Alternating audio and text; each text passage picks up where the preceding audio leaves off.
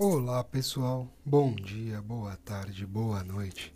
Para quem ainda não me conhece, meu nome é Renan Mello, sou especialista tributário, trabalho com impostos diretos e também com a tributação internacional desde 2007. E hoje eu vim falar um pouquinho para vocês sobre a história da tributação no Brasil. É isso mesmo. Muitas vezes nos pegamos aí pensando, né, sobre o quão oneroso é, são os tributos no Brasil. Mas você já parou para pensar desde quando é tão oneroso? Desde quando nossa carga tributária é uma das mais altas do mundo? E infelizmente a notícia não é boa caso você não saiba. A tributação no Brasil, ela originou-se entre os anos de 1500 e 1530 pelos registros aí da história, não se tem uma data precisa, porém, tudo indica que foi nesse período, ou seja, desde o início da colonização.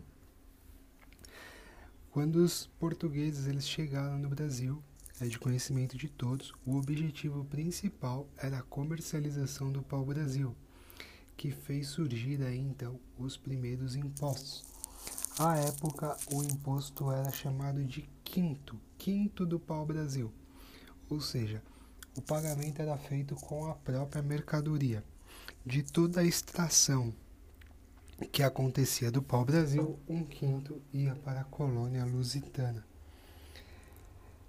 Já naquela época, infelizmente, já aflorou-se aí o instinto humano de contrabandear ou seja, ele já não demonstrava para a colônia toda a sua produção, visando aí reduzir a carga de uma forma não muito legal, né?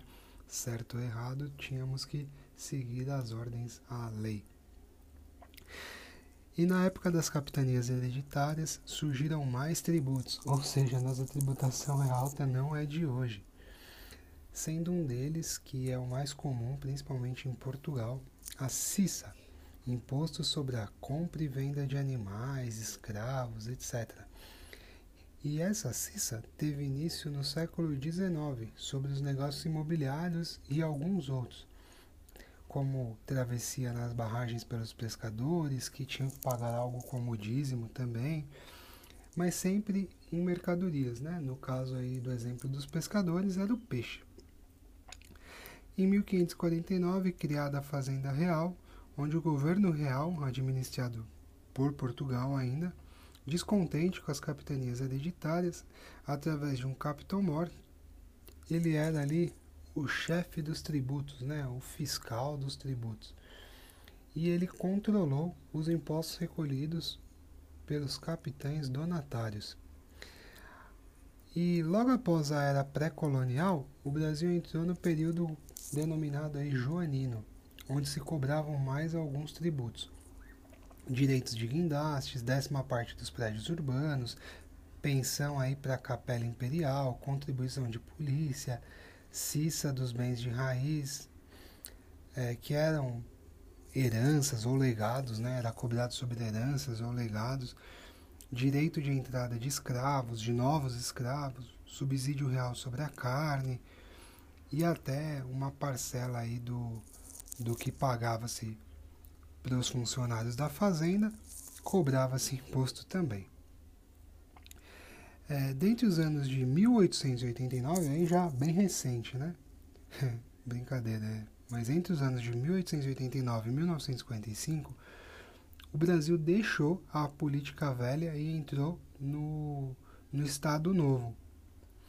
E aí foi fixado a competência para que os estados e a União, aqui ainda perceba que não dava direito aos municípios fazer a cobrança dos impostos, taxas, contribuições.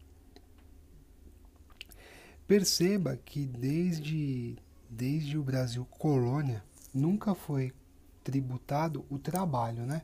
Então, o trabalhador, ele não era tributado, mas na CTN, criada por Rubens Gomes de Souza, como é bem sabido por todos, ela passa a tributar também ter um imposto sobre o trabalho. É, como se pode observar, a indignação do povo brasileiro com a alta carga tributária ela não é de hoje, pois desde os primórdios de sua descoberta, o país conta com a cobrança de muitos tributos. E pior do que a quantidade de tributos cobrados, desde então, é a alta carga tributária de cada um deles. Então, é, imagina que lá em mil, entre os anos de 1500 e 1530, todo o esforço ali feito pelo, pelo senhor feudal, né, pelo dono da terra, um quinto disso ia para o governo sem muitos motivos, né? Era só para manter ali e há tantos anos, né? 600 anos atrás, eu não sei se tinha toda essa necessidade. E por que que eu quis trazer hoje a história aí da tributação no Brasil? Para a gente perceber o quanto é importante, né, tá em linha com questões de planejamento tributário. Afinal, não, como eu já disse várias vezes, não é de hoje que o Brasil tem uma carga tributária tão alta.